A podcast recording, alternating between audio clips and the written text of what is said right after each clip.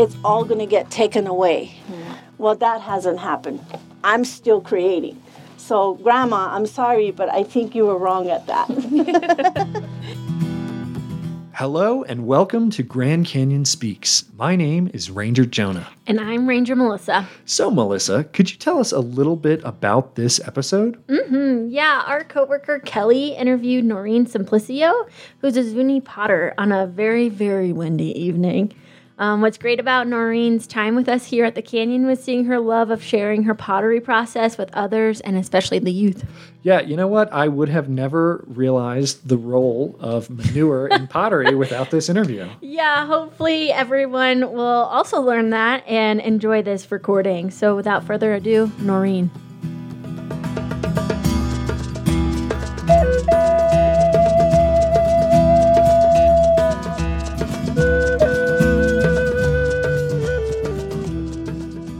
Before I um, introduce myself, I wanted to thank the National Park Service, Kelly and Dan, for um, uh, continuing the um, demonstration program because the last time I was here was back in April of 2016. So that was the last time I was here, but so happy to be back here. And uh, I'll talk more about that. But yes, my name is Noreen Simplicio. I'm from Zuni Pueblo. I'm a potter. I've been a potter for about 40 years. And um, this place is very um, special to us, our, our tribe, and along with uh, the other 11 affiliated tribes. Uh, this Zuni history um, tells us that um, there's a place here north from here um, called Ribbon Falls. Um, the way you say it in Zuni is Chimik It's a place of emergence. Yeah, very beautiful place, and um, that's why this place is very special to us because this is the place where our ancestors emerged from the fourth underworld. So I myself never really knew where we came from or wh- why we settled in Zuni. But once we came out from this area, our people, well, there was a purpose for us coming out from the fourth underworld. Our purpose was Father Sun wanted somebody to be doing the offerings of prayer stick, uh, food, and just prayers, the offerings to give the people blessings. So that's why we came out from the earth. And once our people came out from the earth, um, they went looking for the Zuni, which is now called the middle place. So they made their journey towards the Zuni area.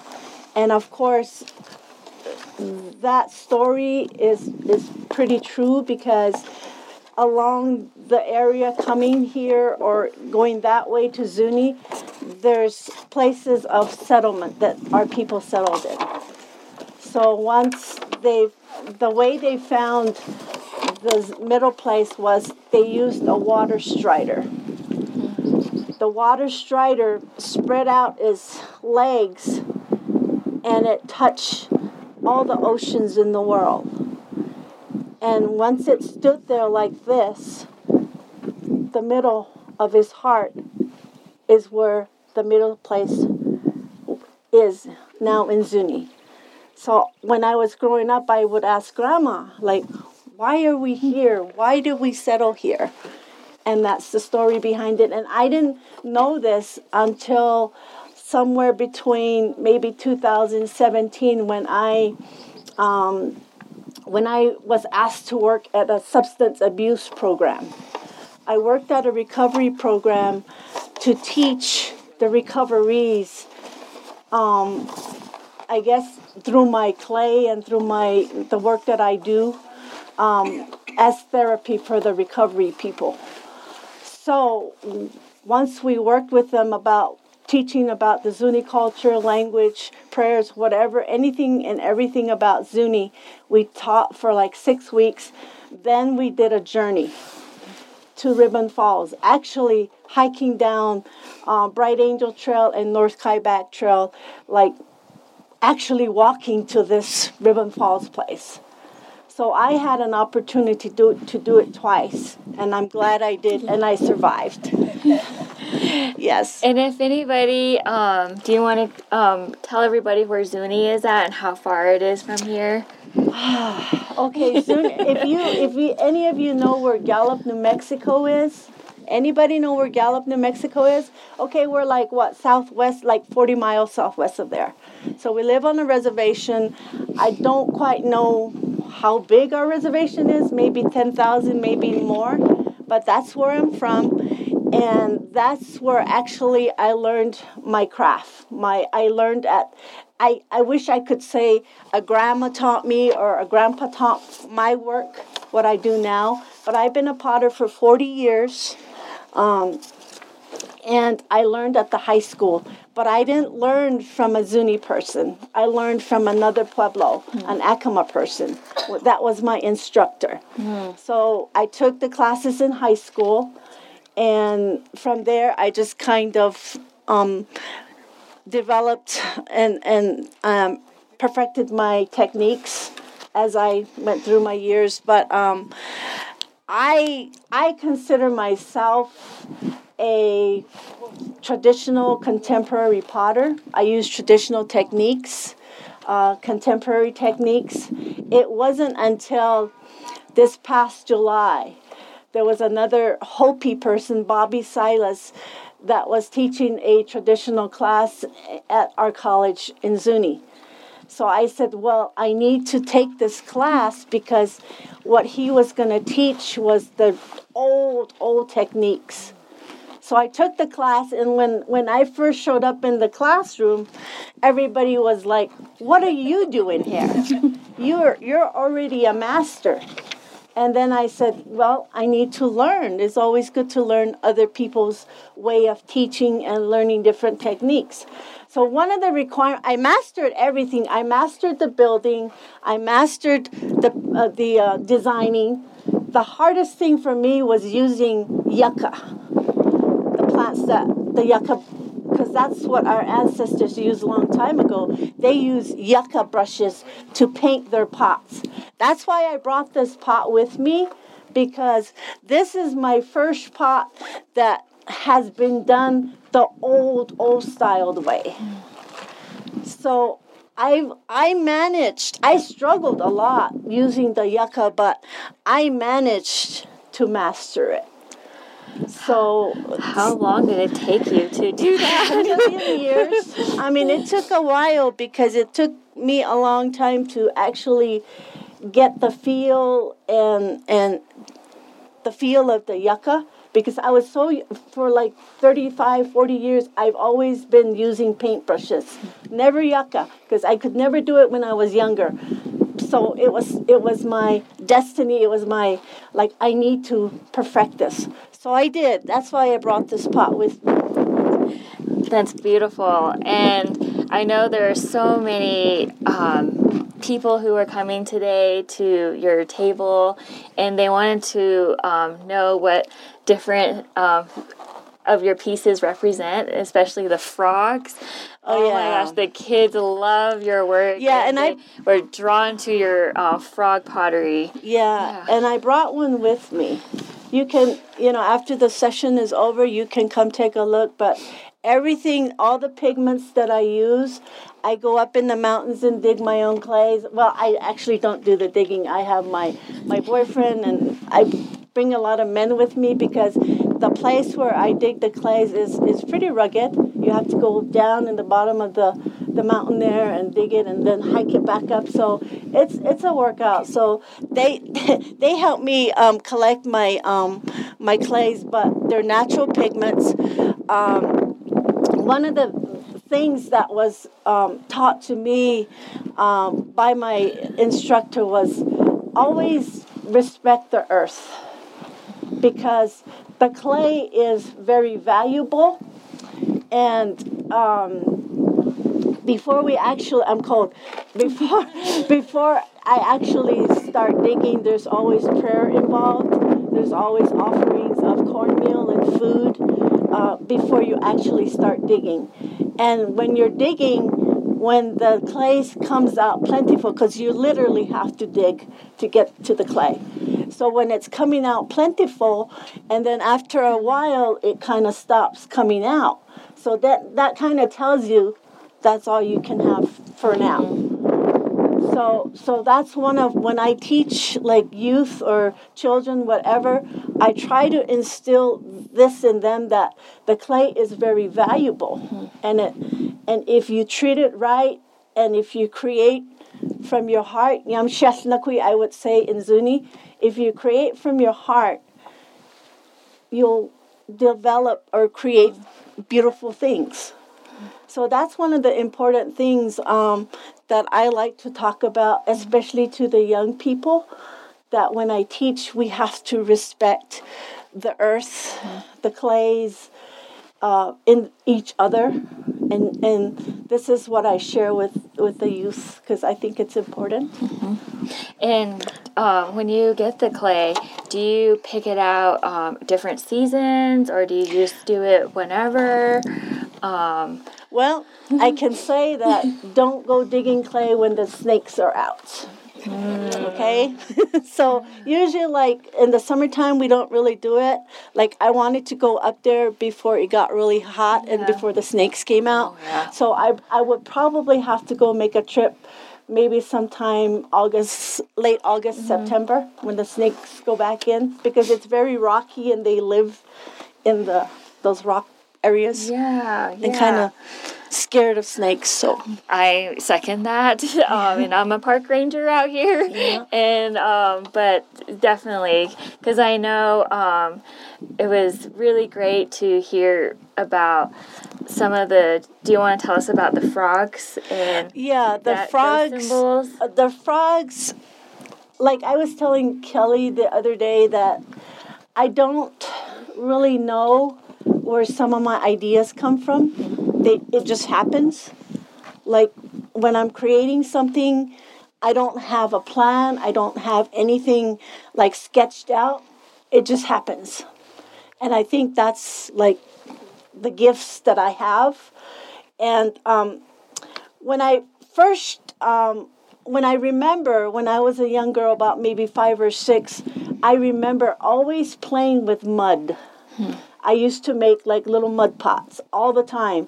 So when I went to high school and I found out there was a class, pottery class, of course, I took it and I stayed in it all throughout my high school years and I perfected it and I was just a natural at it. And then after I graduated, I, I met up with another Acoma woman that was a potter, and she taught me marketing, and she said, You need to do this. So I did, and I've been making pots ever since. And the frog pots, like I said, I don't know where I got my idea for the frog pots, but um, I do them in, in many different ways. Um, the frog in Zuni we have like everybody if you're Zuni you belong to some sort of clan. I'm not a frog, but I love doing frogs. So I'm a badger and uh, and an eagle. So I should be doing badgers and eagles, but I don't know how to make those, so I don't do them. But frogs representation is their uh, what I would say in Zuni kashima. Kashima is prayer for rain, water. Whenever there's water, there's life. So I think that's why I do frogs a lot. And um, one of the other things that I want to really say is that within the 40 years, I mean, I've been everywhere. Well, not everywhere, but I've been at most museums and uh, places where they have markets. Um, I set out my frogs. People come to my table. I always get a smile. I always make people happy with my frogs. So I said, if I had collected one dollar within the 40 years, I would be living high and mighty. yeah, and that's exactly um, what I've been seeing the the past few days that Yeah. you've been here. And of course, when I went up to your table, I was like, the frogs are so beautiful. The kids were drawn to it. But you've been doing this for 40 years. I think that's a long time. Um, do you get tired of doing that? No. Oh, no. no because i mean my my whole life as a potter i mean like there's never a day that I don't create. If I don't create, I don't feel good. Hmm. Do you have other hobbies besides pottery? Well, I should, but I work too much. Mm-hmm. But I like hiking. I like exercising, hmm. taking care of me. I know those are like crazy hobbies, but that's what I I just love. I love teaching. I love hmm. teaching my art. I love sharing my art. Uh, as a matter of fact, um, there's a program in Zuni. It's a youth program. They've been up and running for a while now, and it's called the Zuni Youth uh, Enrichment Program. Um, so I do summer camps and I teach children. I've taught in the high school. I even came here in, uh, I think, a later part of um, April um, to teach. Debbie, my friend, she teaches at the Grand Canyon High School. And I was invited by Debbie and the staff there to come out to the Grand Canyon High School to teach mm-hmm. for a week. It was a blast. We, I mean, I hadn't taught for a while, but we had such a great time. We had a, a, a showing on Friday night what the kids created. So it was a beautiful event, and I was really honored to be here to teach. Only because, like I said, the Grand Canyon is a very special place for Zuni people. And I mean, my, my boyfriend just said, This is our second home. Yeah. Being here at Grand Canyon, um, what are some of the um, I know you teach the Grand Canyon Kids School, which is really important for Indigenous youth to reconnect to the culture here, but also be proud of who they are. And how long have you been working with um, the kids, like kids and Oh, Zuni? since um, well, actually, when um, my son was fourth grade in in in the uh, elementary school, that's where I first um, got my first teaching pottery teaching job because the teacher asked me to it was kind of like a parent talent day or something. So i went in and took my clay and had the kids you know play with it and make things out of it. So that was actually my i, I don't ask me how, how long ago that was because i don't remember. But anyway so ever since then um, when I went in, when I wanted to go into the school, my grandma would always say, um, "Why are you teaching other kids? Why are you Why are you sharing your talent?" Because a lot of times, you know, I know that sounds so negative, but whatever um, talent you have, or or our elders always say that if you share your talent and you teach somebody, it's all going to get taken away. Well, that hasn't happened. I'm still creating. So, Grandma, I'm sorry, but I think you were wrong at that. And what is your favorite part of um, making the pottery? I When you- think my frogs. the frogs. Yeah, because uh, because I do a pot that looks similar to this one. The frogs are peeking over, and then I also have another roll of frogs, kind of like pulling them out of the, like, like the pot, and that kind of goes with the um, emergence story, because the emergent story, our people lived in the the fourth underworld, and they had to go through different layers hmm. of to get to the top of the earth. And the way the story, the history goes, is that they use different types of trees to get to the to the top. So it's kind of like the Jack and the Beanstalk story. So I think we're our tribe is the one that created that story. That's what I want to believe anyway. Yeah. And then have any of the kids that um, you taught to, are you mentors to them today? Well, I I'm I've not really made connections with them after teaching, but I've I've always have an open door. Like you know, I give them my number and I said, if you ever need anything, you need material, you need resources, you need how to do this and that, mm-hmm. I'm always there. Yeah, and to, today I did see some kids who just went up to her table and she just gave them clay and taught them how to start making clay. And I think she's really great with our youth in this I love the area. I- she's I love- great teacher. Yeah, I, I love to teach anybody that wants to learn. So I do sometimes open my studio at, at home and offer some workshops maybe if you ever want to come to Zuni and stay in Zuni um, and learn from me for a couple days. You're more than welcome to do that. And and that's a lot of the questions I get from visitors. Um, they want to visit a lot of the tribes out in Zuni, but I'm not Zuni.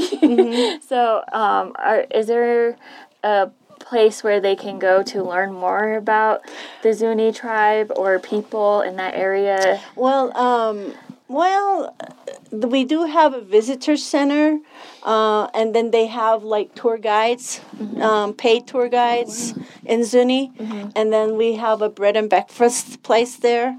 Um, or you can come to me, and I'll take you to our mountain.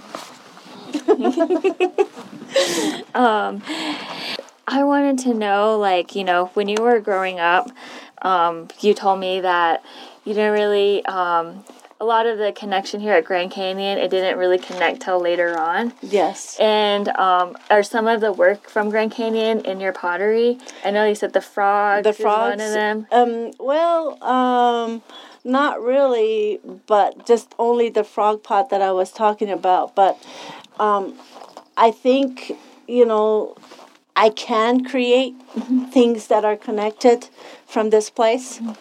And I see some. These are deer, right? Yeah. And then um, you did tell me about the opening of the mouth. Can you tell me about that again? Yes, uh, I always try to somewhere on the pot. I o- the arrow that's leading to his heart is called the breath of life. So I every time I I paint my deers somewhere on the pot, I leave the mouth open to say so that there's breath coming in and breath going out and having life. The the symbol right here where the line that goes around the pot that don't connect, that's a lifeline. Your lifeline, my lifeline, everybody's lifeline, or the li- even the lifeline of the pot. So when you create something with clay, you bring it to life. Wow, that's beautiful. Yeah, and um, I can just leave the floor open for any questions that you all might have. Does anybody have any questions? The only time I've ever seen pottery made is with clay on a wheel. Right? Do you use a wheel to form your pots? Is it No, all this is what I use. So I you're- use mine. You're able to work the clay to the right thickness and the right density, and also make it like symmetrical, perfectly round or Yeah. whatever. 40 years it took me to make it. Well when it comes to my when it comes to my work i like to be perfect but sometimes the clay has a mind of its own. If like you have a plan in mind that you want a certain shape or a certain style sometimes it won't happen. Hmm. So you just gotta go with the flow and accept it. And especially if you worked on a piece and it breaks in the firing. It hits you right in the heart but you know what? You don't stop there. You you keep trying. And one of the other things that i wanted to say was that i have a story about my nephew I saw he had a lot of talent, right? So I kept influencing him. I said, "Hey, you really know how to do this really well. You should really like advance yourself and start maybe doing some things in relief and things like that." But he he was young and he was a type like like I think I was forcing him to do it because I saw the talent.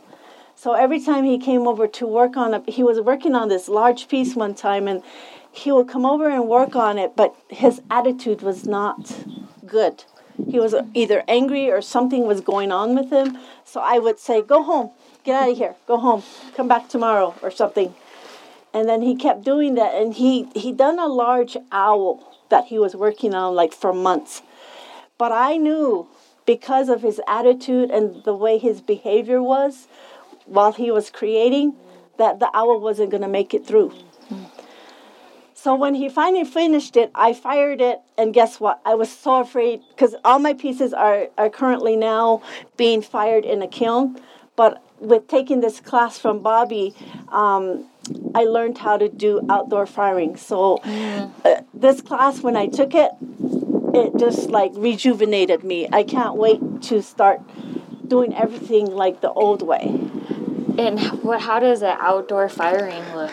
Um, you practically build your own um, kiln using manure, but a very stinky process. Oh. Very stinky process. And what type of manure?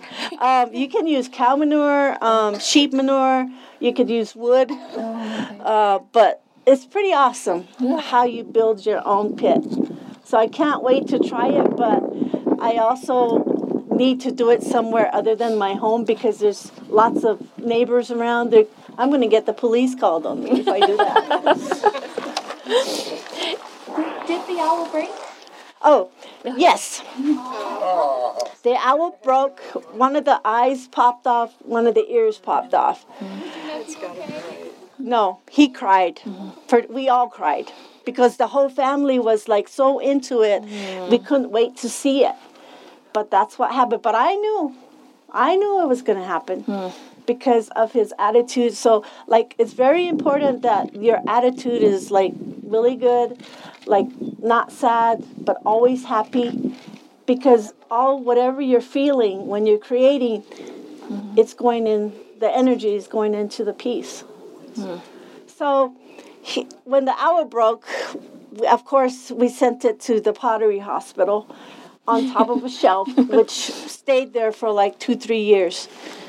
And then I kept telling him, I said, You need to do it from your heart. And he kept saying, What do you mean? So the owl taught him a lesson, and he finally got it. But he didn't create for like two, three years. Mm. And then I said, Come back when you're ready. Mm-hmm. Then we'll go through surgery. Mm. So we fixed it, and it now uh, somebody from Zuni bought it for their collection. But it made it. It was like good as new. As a layperson, can you help me understand um, understand the difference between a yucca brush and a regular brush? Like what? Oh, the, the, the, yucca brush. Okay, so all all this time since I've been a potter for like 35, 40 plus years, um, I've always used brushes because I could never use yucca. Brushes have a, a wooden handle and bristles. Yucca brushes are just little fibers and the stem of the uh, yucca. So it's a little bit harder to control and a little bit more harder to um, maneuver the, the, the bristles. Uh, So, like, you're talking arthritis there. Oh wow! and do you go through like a lot of yucca brushes Well, that time? like of- to, to finish this one, I probably went through four. You can make them in different sizes. You know how the yucca, uh, the stem of the yucca is green? You, you scrape that off, and once you scrape off the green part, then you get your fibers. curious question, not related to potting. You mentioned earlier you walked from like a Bright Angel trailhead, uh, trailhead to your Zuni. The ribbon falls. Yeah. So how long does it take? I think um, it was my understanding it was like 25 miles round trip. Yeah, so on the Bright Angel Trail, it's longer switchbacks than South Oh, yeah. Kaibab Trail, and Bright Angel Trail Trail is about like nine miles down to Phantom Ranch, and then you also have to go up elevation on the North Kaibab Trail, Mm. and then that's another like seven miles. So it is a pretty um, you know Yeah. long hike and it is one of um, the hardest hikes here at grand canyon because it's hotter in the canyon right now but also she told me that she was carrying a 50 pound bag while hiking to ribbon falls I was determined to get there because I needed to like see the place and see like where we actually come from. And once we find we we we came down from Bright Angel Trail all the way down to Bright Angel Camp. We spent the night there. Then we went into Ribbon Falls the next morning, and then we we planted our prayer sticks there. Well, the menfolk did. Planted our prayer sticks and played around there, and then headed back to the camp. Next morning, we came back up. So it was a very grueling hike, but I'm so glad that I did it because it was just a spiritual journey for me. So, one thing I want to say about the Grand Canyon area is that because of the 11 affiliated tribes, uh, this, this is my own personal thoughts because of the Ribbon Falls being such a very sacred place for many of the native pueblos tribes, I feel that it should not be open to the public. Because a lot of times when non-natives go there and and damage the landscape because there's a there's a teaching or a saying that the elders always talk about is when you travel into the forest, into the woods area, these are homes to the bugs, the plants, the trees. So we have a big thing about trashing the earth, which is not a very pleasant sight. Yeah. So that's just my feeling on like it shouldn't be open to the public. It should only be open to natives because we do do our spiritual offerings there. So that's just my only thoughts on that. It's really hard to kind of make that connection with the native people in these areas because spiritually it's still alive. Mm-hmm. Like she said, there's animals, there's living species that live in these areas. And because it is a living landscape, it's also um, spiritually alive. We're not physically here, but our connection's still there with it. So, very important thing that you did say there because Yeah. it's really we're we're struggling as Native people Yes. today to um, save our sacred sites. Yes. And Ribbon Falls is a very highly visited area with our visitors. I so really appreciate so that. so just to like um, be respectful when you do visit places of sacredness um, or or places of you know you want to go visit just please be respectful of the land and the landscapes and the animals and even like the little um, ladybugs. Because there was some kids today that was playing with the ladybugs and the mom told them go put it over there by the tree. So just things like that are very important to to us natives because we we pray to the land and um, we use the flesh of the land to create our pieces. So just please be respectful How many colors uh, have you had, or can you? Okay, so there's brown, which is the dark brown hematite stone, and the brown hematite stone is mixed with a some sort of plant like um, wild spinach plant. You pick the plant, you take the leaves off, you boil the leaves, and when the spinach is done, you can eat it and save the juice, and and boil it down to till it almost gets like a molasses type, really sticky stuff. And you dry that and you grind it down on a rock with the hematite stone and the spinach. So, what the spinach is, is kind of like the glue for the paint. But, but you have to like get the mixture right. If you add too much of the spinach or if you get too much of the hematite, when you actually do your designing, it'll peel off. Or you won't know until you fire the piece. And then the other colors are, of course, the white, the peach color, and the red. So those are all the basic colors. I do also do some other pieces. Um, I do a lot of things.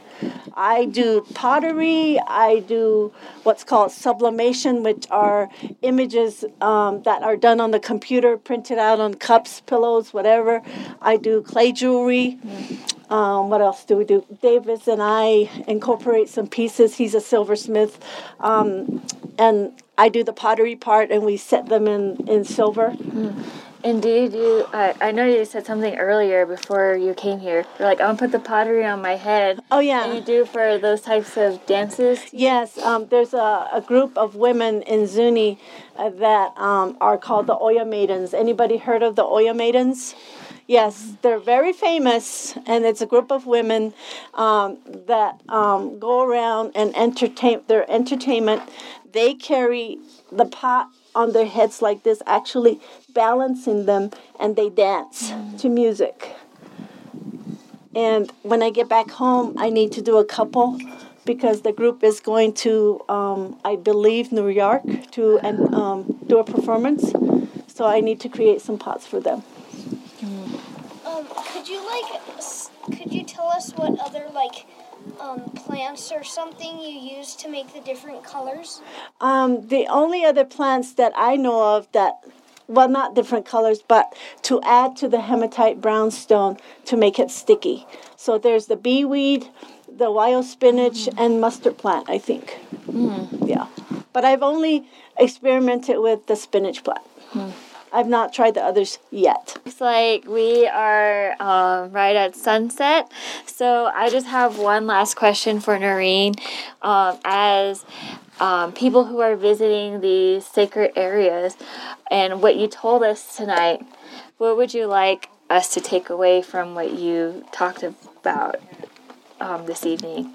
Well, just educating the public on like really respecting the native, you know, lands and um, respect our culture, respect who we are as native people.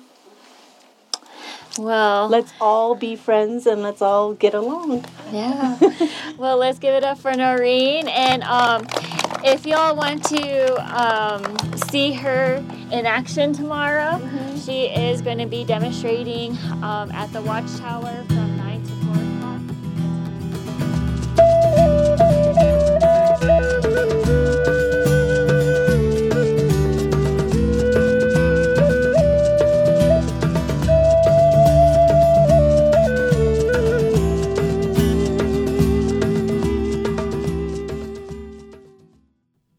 Grand Canyon Speaks is a program hosted by Grand Canyon National Park and the Grand Canyon Conservancy.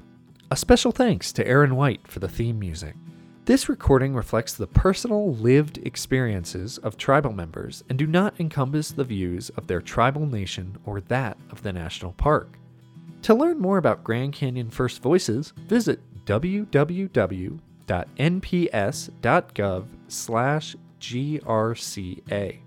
Here at Grand Canyon National Park, we are on the ancestral homelands of the 11 associated tribes of the Grand Canyon.